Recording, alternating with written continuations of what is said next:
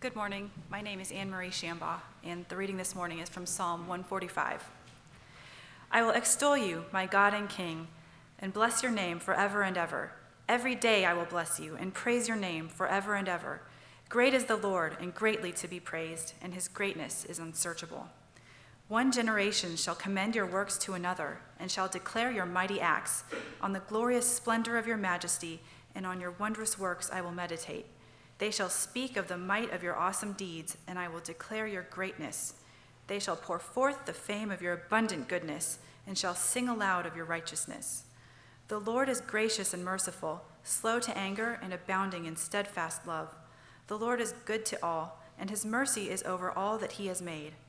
All your works shall give thanks to you, O Lord, and all your saints shall bless you. They shall speak of the glory of your kingdom and tell of your power to make known to the children of man your mighty deeds and the glorious splendor of your kingdom. Your kingdom is an everlasting kingdom, and your dominion endures throughout all generations. The Lord is faithful in all his words and kind in all his works. The Lord upholds all who are falling and raises up all who are bowed down. The eyes of all look to you, and you give them their food in due season. You open your hand, you satisfy the desire of every living thing. The Lord is righteous in all his ways and kind in all his works. The Lord is near to all who call on him, to all who call on him in truth. He fulfills the desire of those who fear him. He also hears their cry and saves them. The Lord preserves all who loves him, but all the wicked he will destroy. My mouth will speak the praise of the Lord, and let all flesh bless his holy name forever and ever. This is the word of the Lord.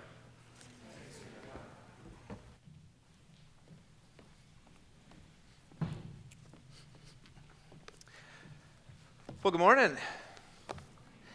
Hope you had a good Thanksgiving. I want to say good morning to all of our guests. If you're here from out of town visiting family, uh, glad you could join us this morning. Um, and a special, of course, good morning to all those of you of the faith family who are listening on the podcast later. Uh, we know who you are because your seats are empty, and we miss you. So come back. Well, I, my name's Joey. I'm one of the lead pastors here at, uh, at Faith. And um, as we move from this holiday season of Thanksgiving uh, into Advent, I just want to preemptively say one week early, Happy New Year. Uh, because next year, or next week, excuse me, is the new year in the Christian calendar. It's the new year as we roll over into the Advent season. Uh, the, the, the, liturgical calendar that kind of goes through the seasons of the year and gives a special focus to each, each season uh, has chosen the first Sunday of December to be the new year because it's the year that, or it's the time of the year when we, we look forward to Christ's coming. It's what we call Advent. Advent is a Latin word meaning coming. And, and so in this season starting next week, we're looking forward to Christ's coming. We, we remember his coming uh, as a baby in the manger in Bethlehem. Uh, but we look forward to his coming, his second coming at the end of all things when he comes as a conquering king. And we daily celebrate his coming to us uh, by grace through our faith as he comes to dwell in our hearts and uh, lead us in a relationship with him and towards a, a union and communion with God. Uh, it's a triple advent that we start celebrating next week, which is why it's the new year in the Christian calendar.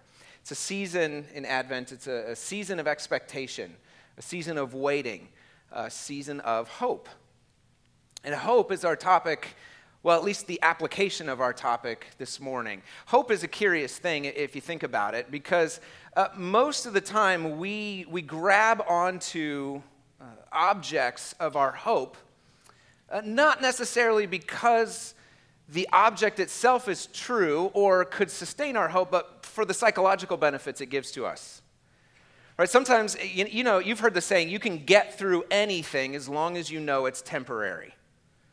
At least that's what exercise coaches tell me is come on, you can do 30 more. You just know it's only 30 of whatever it is. Um, I, you can usually can only do five, but that's beside the point. Um, you can get through anything if you know it's temporary, if you know an end is coming, if you have hope that it's going to get better.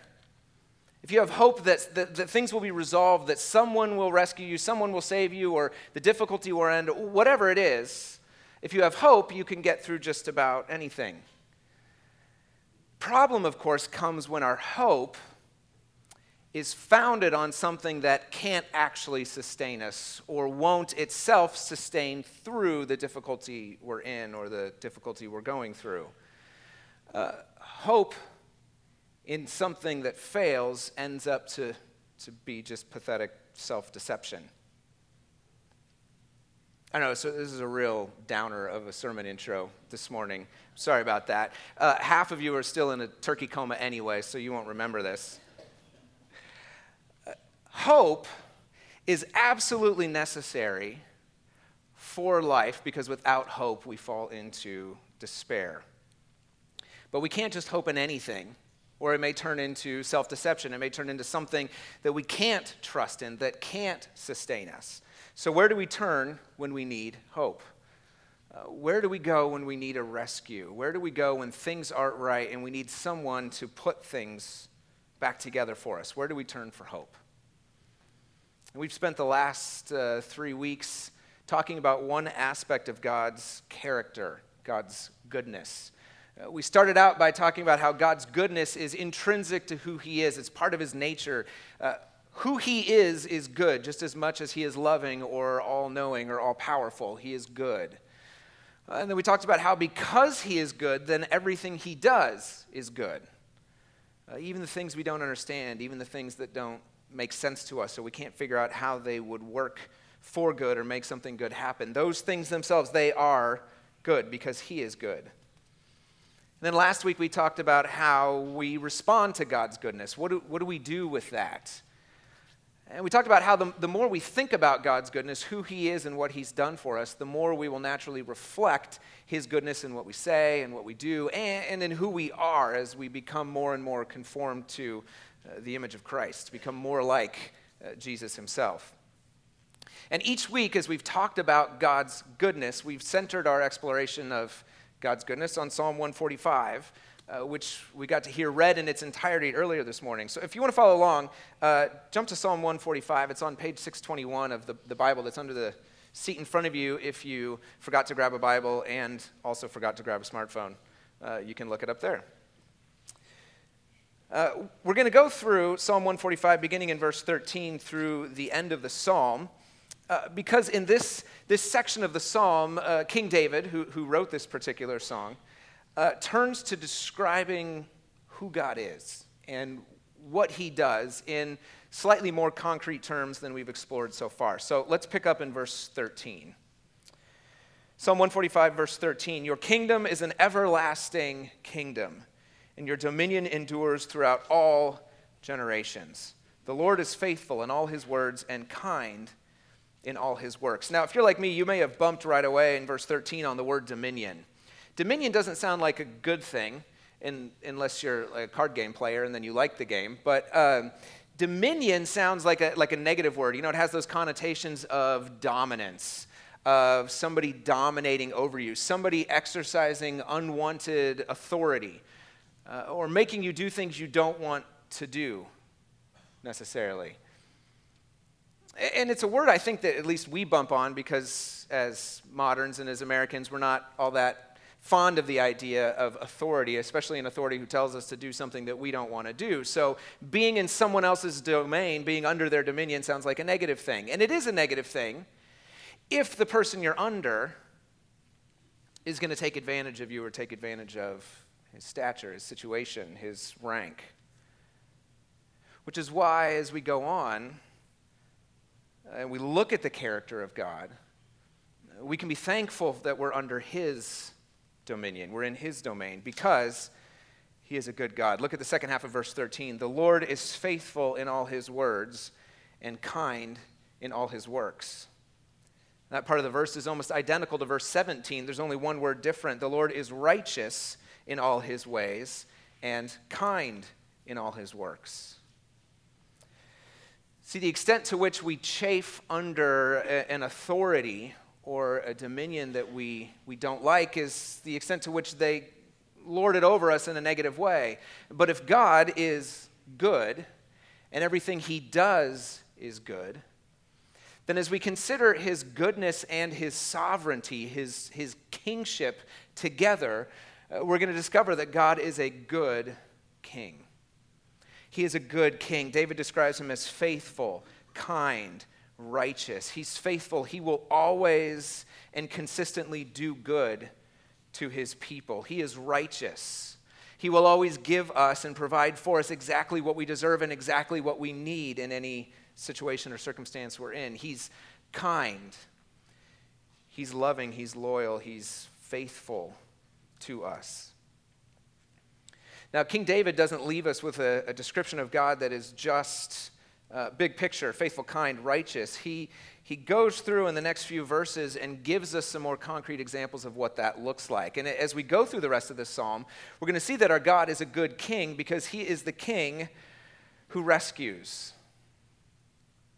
he's the king who provides, he's the king who satisfies, fulfills, he's the king who judges. As we go through the rest of the psalm, we're going to see our God is a good king. He is the king who rescues, the king who provides, the king who fulfills, the king who judges. So, our God is our king. First, our king who rescues. Take a look at verse 14.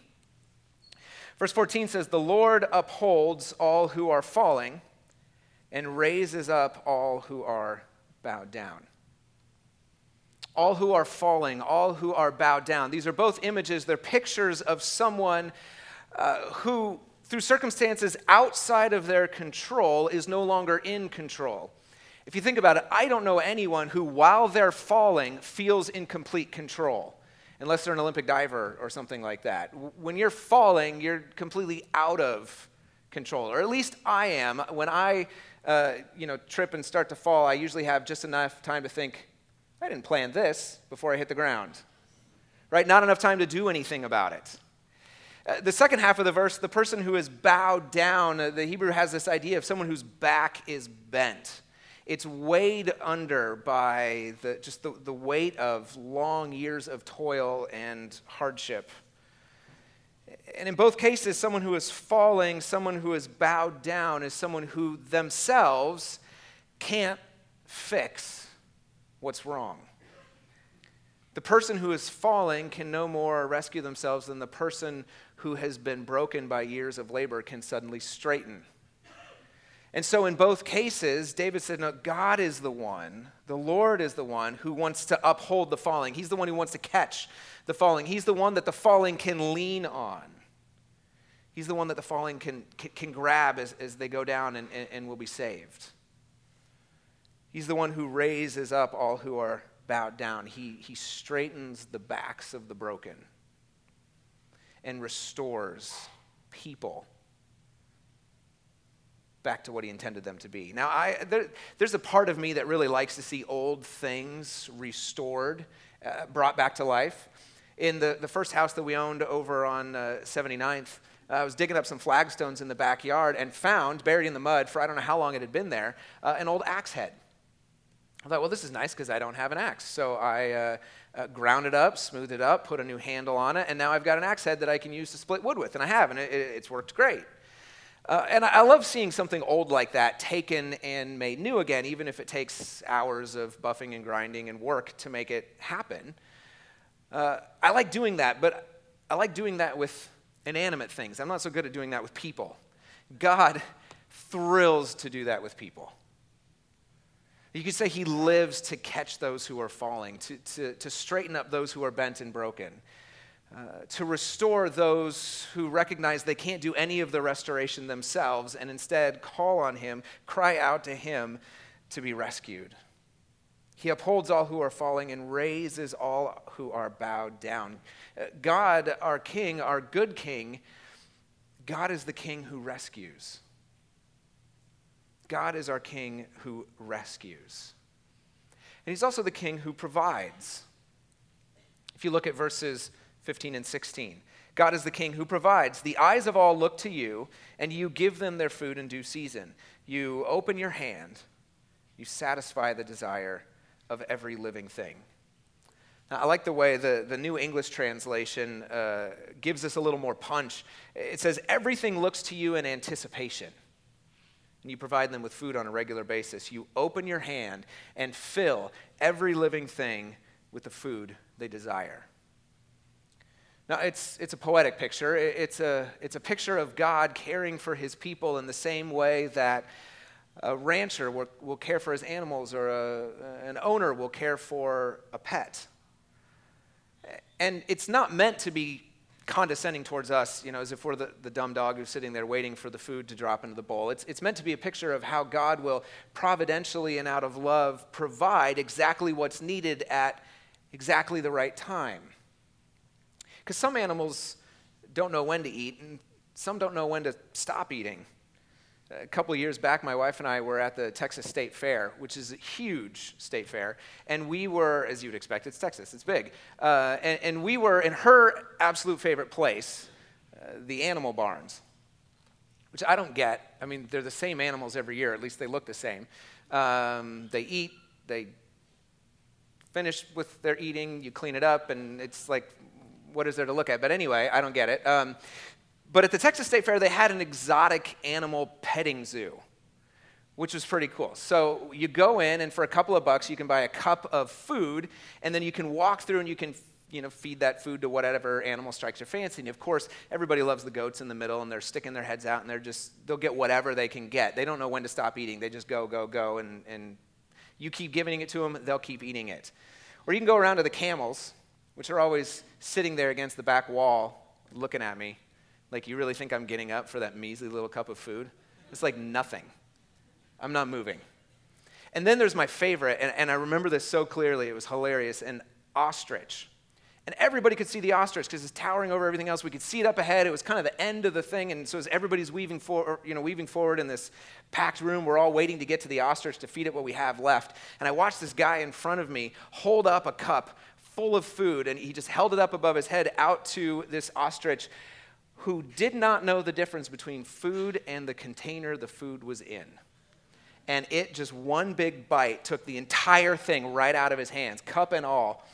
And the best part was watching this big lump go down the ostrich's neck and thinking, should we tell someone? or is that not the first cup it's eaten this week? I didn't, we didn't say anything at all. I mean, it, it, I'm, I'm assuming the ostrich was fine because they're biodegradable cups, right? Um, anyway, it, it's what I'm thankful for is that our God knows not just what we need and when we need it, but how much of it we need. You know, some of us are like the camel sitting in the back of the, uh, the stall saying, Is that all you got, God? Is that it? Is that all you've got for me? I'm not moving for that. And some of us are like the ostrich just jumping and being like, I want more, I want more, I want more, you know, taking whatever we can get, taking all of it. And, and wherever you are on, on that spectrum, we can be thankful to know that our God is not like the typical petting zoo tourist who brings the food in and then just feeds it all to the goats, right? He, he's, he's got exactly what we need, provides exactly uh, what our hearts desire, when they desire, and when we need it. Not necessarily when we want it, but, but when we need it. Uh, because he's a good king.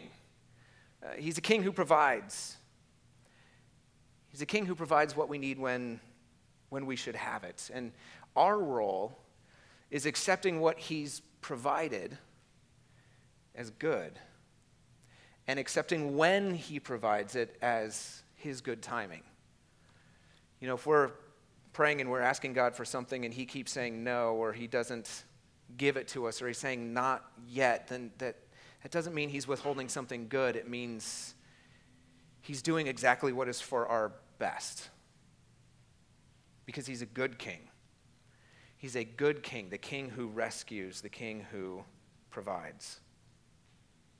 He's also the King who fulfills the king who fulfills, who satisfies. Look at verses 18 and 19. Uh, the Lord is near to all who call on him, to all who call on him in truth. He fulfills the desire of those who fear him. He also hears their cry and saves them. Of course, this, this is the image brought even more to a point of someone, uh, someone who needs help, someone who needs rescue, someone who's, who's falling, like we read before, and is crying out. They can't save themselves, they can't rescue themselves. They need someone outside of themselves to rescue them, to provide for them. And, and God says here, David says here about God that He's near to those who call on Him. He fulfills the desire of those who fear Him. That doesn't mean those, those who are afraid of God necessarily, but those who understand rightly who God is and, and who they are, uh, who respond to Him in appropriate ways, who, who respond to Him in love, and who worship Him. He's near. And, and I love the word near because it carries an idea not just of um, physical closeness, uh, but emotional closeness.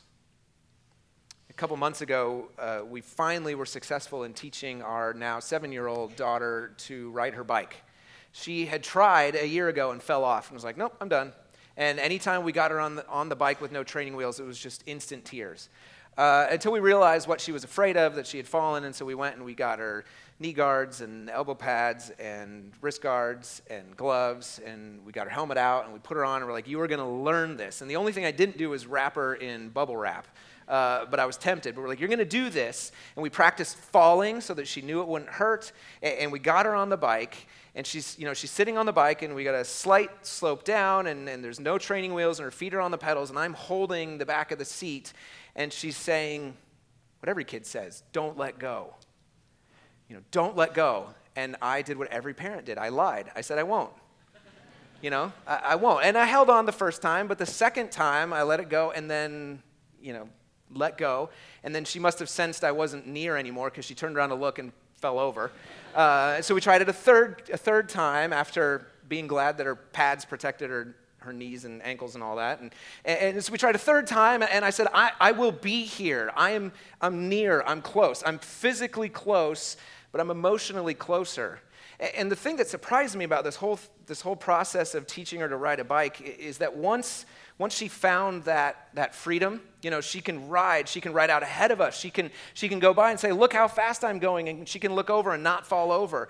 Once she found the freedom to ride, and I could no longer be physically close, I found myself emotionally closer.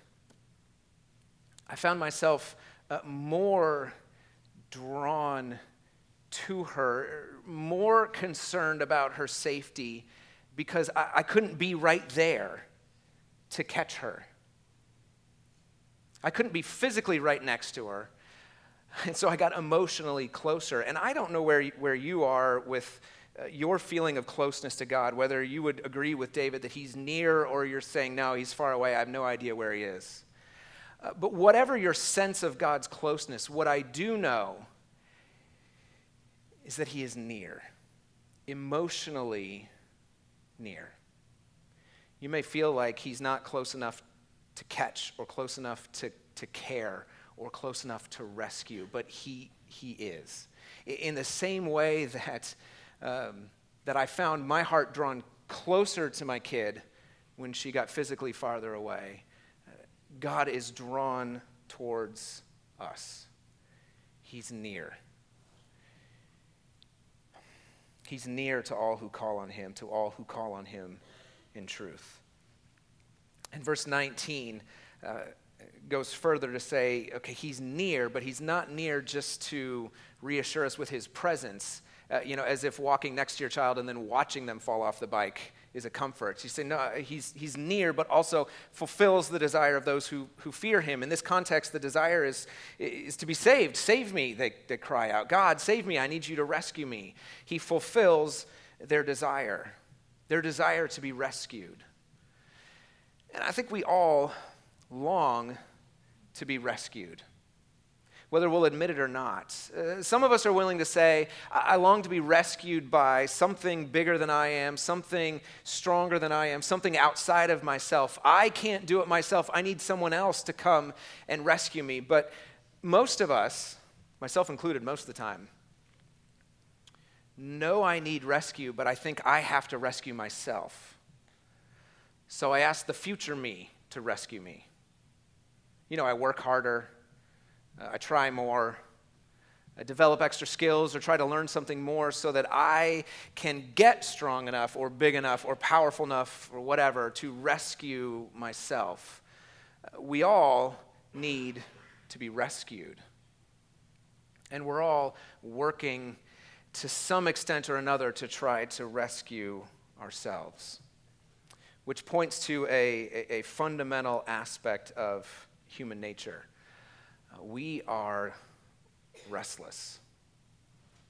We are restless. And by restless, I don't, I don't just mean that we're tired all the time or we can't sleep, though it's a good picture of it. By, by restless, I mean we are always longing, always working, always moving, investing, striving for something, trying to, to find something or build something or develop something in ourselves or outside of ourselves that we think can rescue us, that, that, that can give us a sense of, of peace, uh, a sense of home, a sense of belonging, a sense of, of rest. Uh, one theologian writes Human beings are fundamentally restless. We always hunger for more and never seem to be fully satisfied. Uh, human persons never sit back in this life and say, There's nothing more to do, or nothing further I could enjoy. Even when all the doing is done, then we still we spend the time enjoying it, soaking it in. Uh, he says, unlike animals who are without reason and will and cannot consciously understand this state and react to it, uh, we humans are aware of our restlessness and can respond in better or worse ways. And that the story of humanity's attempts to respond to our restless and restlessness in different ways is, is the story of the Bible. It's the story of history. It's the story of our own lives. I know some, some of us are old enough that we've gotten, we've gotten past the point where we think we can find any sort of rest and have just despaired. Well, there isn't any. Some of us are young enough that we think, no, no, no, there's still that next thing. If I could just get to the next thing, if I could get that degree or that job or the respect of my parents or the right spouse or the right house or, or the right profession, if I could just find the thing, that will, will quell my restlessness. That will give me peace.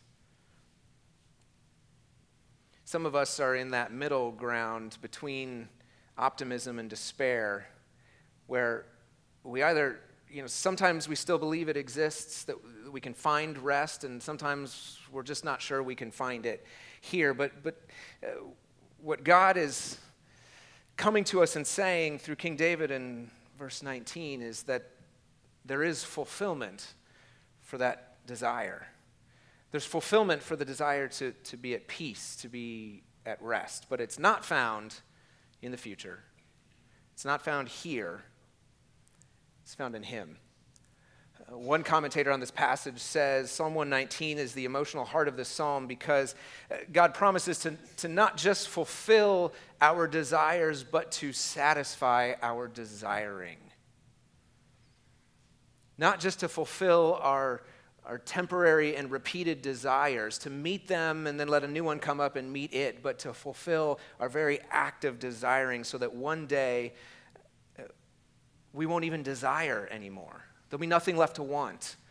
Uh, one day, when we, when we are in God's presence, when we see Him face to face for eternity, then the thing our soul has been longing for and looking for our entire lives will be in front of us, and we will finally be at rest. He will have satisfied our desires and fulfilled our desiring itself.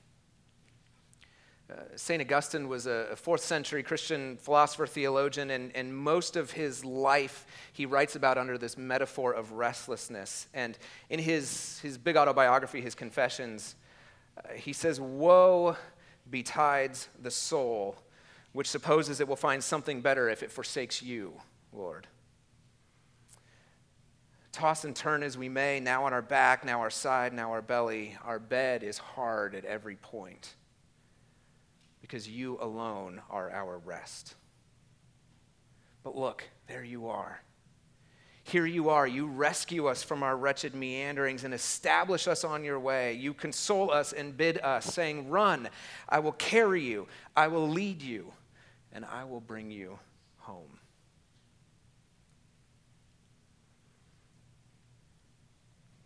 Augustine taught that every desire we have, everything we long for. Everything we go after, every good thing we strive for, everything we work hard to get, all of it is, is just a, uh, it, it's a mask or it's a, or it's a mirage or it's a, a copy of something we can only find in God. Says, whatever you're looking for, whatever you're striving for, whatever you're chasing after, whatever that is, it's a good thing. But it's a good thing that, that points to the best thing of all, to the best one of all, to God Himself.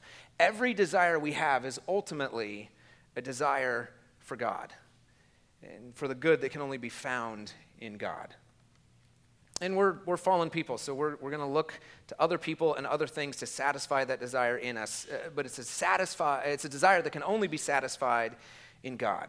In God, our King, our good King who fulfills, fulfills our desire, who opens his hands and lovingly gives to us what our hearts are yearning for, which is him. God is our King who fulfills. So, where are you looking for fulfillment? See, God is the king who rescues, who provides, who fulfills, and he's the king who judges. Uh, look at verse 20. Uh, king David says, The Lord preserves all who love him, but all the wicked he will destroy. Now, notice it, it should come to front of mind right away in this verse there's both a positive judgment and a negative judgment. On those who love him god metes out a positive judgment. You love me i will preserve you or watch over you. Um, you're wicked i will destroy. Now this isn't god sitting up in heaven and saying, Okay, you have done such and such a number of good things, therefore I'll preserve you. You have done such and such a number of bad things, therefore you're now wicked and I will destroy you. What, uh, the, what the picture of this here is, is someone who, as a righteous judge, is presiding over a case in which there's the guilty and there's the innocent. Just like any other judge, we would want God to judge rightly who is innocent and who is guilty. Now, what makes someone innocent or guilty is their response to God. Their response to God's covenant love, to a God who has moved towards them and chosen to love them, chosen personally, selectively, voluntarily, spontaneously, undeservedly, exclusively, and through no merit of our own, his love. God is saying, uh, Here's the love I've shown you. Now, how are you responding? Do we respond back and say, I, I don't deserve any of that? I, uh, why are you doing this for me? If we are, then God says, I, I preserve you, I watch over you. If we look back at that and say, I don't need your love, why do I want that? I'm fine. Then King David is clear for, for the wicked, for those who reject him, he ultimately rejects. Now, I know the, the words judgment and destroy and rejection, like those are hard words for us to stomach, for us especially. Uh, they're hard for us to understand how a loving God could, could punish. It's actually because of his love that he cares enough to punish. If God didn't care for us at all, if he didn't love us at all, uh, then he would just let us be in our sin. He wouldn't punish, he wouldn't point it out, he wouldn't say, Look, this is what you're doing. Uh, my daughter, Anna, uh, turned seven on Thanksgiving uh, this year. And uh, so we had a party for her. We had turkey and pie and stuff like that. It was really fun. Um, but we invited a bunch of her friends for a birthday party the Saturday before. I asked her, uh, What do you want for your birthday? And first she said a kitten party. She wanted us to rent 100 kittens and let her just play with them, which I think is a great idea. And if there's anybody who can make that happen, let me know for next year. But since we couldn't make that happen, I said, Well, what's your, what's your second choice? And she said, A dodgeball tournament. She wanted a dodgeball tournament because she's a youth pastor's kid and she'd helped me run dodgeball tournaments for the junior high. So that's all she wanted. And we said, Sounds like fun if your idea of fun is managing 36, 7, and 8 year olds who are on a sugar rush with things they're allowed to throw. I don't know why we thought it was fun, but I got to be the referee. We put them in basically a cage in the middle of right down there in, in the, the lobby, and, and I holding a microphone and getting to referee the games and taunt the children, which is really fun. And uh, just watching them throw things at each other, it's, it's a blast. And, you know, there were a few kids. Um, I'm not going to point out who exactly, but some of them might be in the room right now, who, who came up to me and were like, you know, um, Pastor Joey, uh, I hit so and so three times and he didn't go out, and I just want you to watch that because I have a very acute sense of justice in this world, and I need you, I need you to take care of that. And most of the time, I just, you know, whatever, just let it go. Because I wasn't too concerned about actually refereeing the game. It's a free for all with six year olds. It's not, I mean, there's no prize so it doesn't really matter who wins. Uh, and so I was just letting the kids kind of do whatever they want, except my kid. Uh, I really don't care if, if your kids, I shouldn't say I really don't care, that sounds harsh. I care less if your kids cheat their way to the top. Uh, I mean, I know that's going to curve their souls inward and it's going to make them the kind of people who later in life, you know, think if they can get away with cheating, they're going to do it to get ahead. But that's on you, that's not on me. My kid, my kid's deformed soul is on me.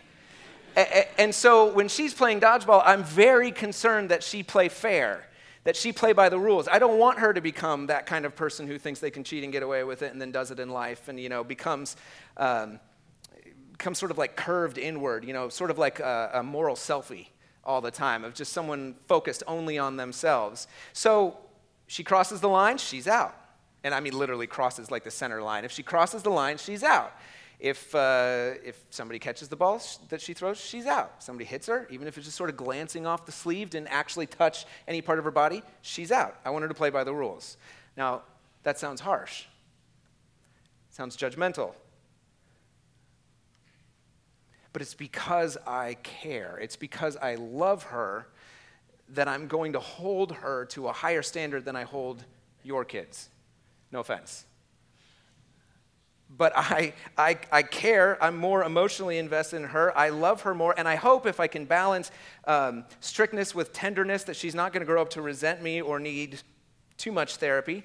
Um, and I hope that at some point she learns to respond well to my promptings in this regard. Not, not legalistically. I don't want her to start a journal with, today I learned three new things I have to do to make dad happy. Uh, that's not the point. I want her to, to learn to respond to me in love because she can see that what I'm doing to her and for her is out of love. Now, I know that's what every parent says to their kids like, I'm spanking you because I love you.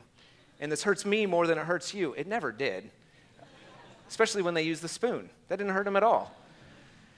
But I, I get, it, I get it a little bit more now. I care, and so I'm more harsh than if I didn't. If I didn't care, I would let her become the kind of person who is curved inward on themselves and can't think about anyone else. But I'm not going to do that. God is our King who judges us because he loves us. He, he's the King who enforces a, a, kind of a standard of obedience because he's saying, Look, this is the way I designed you to be. This is, this is what I meant when I created you. You would naturally do this, but because you've walked away from me and now come back, it's not your nature anymore. I I need to encourage it in you, I need to develop it in you. And so, God, uh, He punishes, He chastens, He molds us. Whatever He's doing to us and for, and for us is for our good, even when it doesn't feel like it. It's who He is, it's what He does. God is our King. He rescues, He provides, He fulfills, and He judges. All of it for our good. He's our good King. So, as we wrap up this sermon this morning and the, the series itself as a whole before we go into Advent next week, uh, just one point of application. A good king a king we know is good is a king who gives and who brings hope. If you've known me for any length of time, you, it's no real surprise to you to know that The Lord of the Rings is one of my favorite books. And I know that's kind of cliche to say now that the movies are out and they're super popular, and especially now that Netflix has apparently bought the rights to make a TV series, so yay. But um, I liked it before it was cool. So uh, there's a scene near the end of the books. Um, it's not the scene isn't in the movie because the, the books had like seven endings and the movie only had four, so it left a couple endings out. But in, in the books, uh, Gandalf the wizard and our four hobbits are headed back to the Shire. They're heading back home. They've been gone over a year, and as, as they get closer and closer, they realize things are not as they left them. Uh, the Shire is not as they left it behind. Someone has taken over. Someone new is in charge. All they know is he's called the Big Man. And as they get closer, they hear more and more about the rules and the guards, and there's way more sheriffs than there ever used to be, and there's all sorts of things that are not allowed. And they're saying, This is not the Shire we remember. This, this king who has taken over, whoever he is, is exploiting the people for his own good. And as they're on their way back, they stop in a particular inn and they're talking to the innkeeper who they saw on the way out, and they're telling him everything that's happened over the last year. And he's telling them of their troubles in the Shire and the area around it. And Gandalf the wizard tells him, Cheer up. Cheer up. You've been on the edge of very great troubles. And I'm only glad to hear that you've not been deeper in, but better times are coming. Maybe better than you remember. There's a king again. Says, There's a king again. He will soon be turning his mind this way. Then the greenway will be opened again, and his, his, messengers will come north. And there will be comings and goings, and the evil things will be driven out of the wastelands. Indeed, the waste in time will be waste no longer. And there will be people and fields where once there was wilderness. And the, the innkeeper responds, Well, that sounds more hopeful, I'll allow. See, knowing there's a king.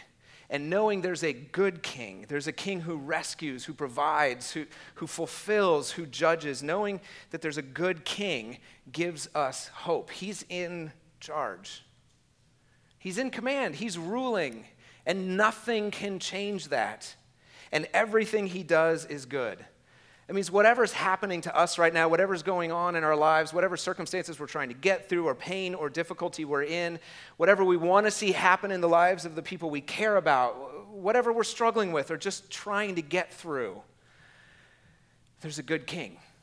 And he knows, and he cares, and he provides, and he rescues, and he fulfills, and he, he judges. And he is going to bring about some sort of, of ending that is not forced or arbitrary or tagged on, but exactly the right kind of ending in his own time that just rises right up out of the evil that we're experiencing and, and the hardship we're going through, and is the exact right kind of, of ending for our circumstances. He is a good king.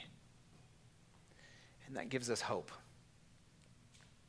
It's a hope that the, uh, the author of the book of Hebrews says we have this hope as an anchor for the soul. It's firm and secure. And it's a secure hope because it's not tied to us. It's not tied to circumstances. It's not tied to the changing whims of who's ever in, is in charge. It's a hope that is tied to Jesus. It enters the inner sanctuary behind the curtain where Jesus, who went before us, has entered on our behalf. It's a hope that is tied to our good king, our king who came, lived, sacrificed himself, died on our behalf, and rose again to rescue us, to provide for us, to hold out his hands and fulfill everything we desire, and to fulfill our desiring itself. Our hope is in our good king, our king who rose again. God, you give us a hope that is an anchor for our souls because it is a hope that is based completely in the firm and final and finished and once for all sacrifice of Christ on our behalf. God, King David could only dream of a once for all sacrifice and yet could still say that you are the God who rescues and provides and fulfills and judges, and that he would sing your praise forever and ever. God, how much more can we sing your praise? Uh, because we have seen the finished sacrifice of, of the one who is our hope and who holds our hope in his hands, our good King, our risen King, Jesus. We pray in his name.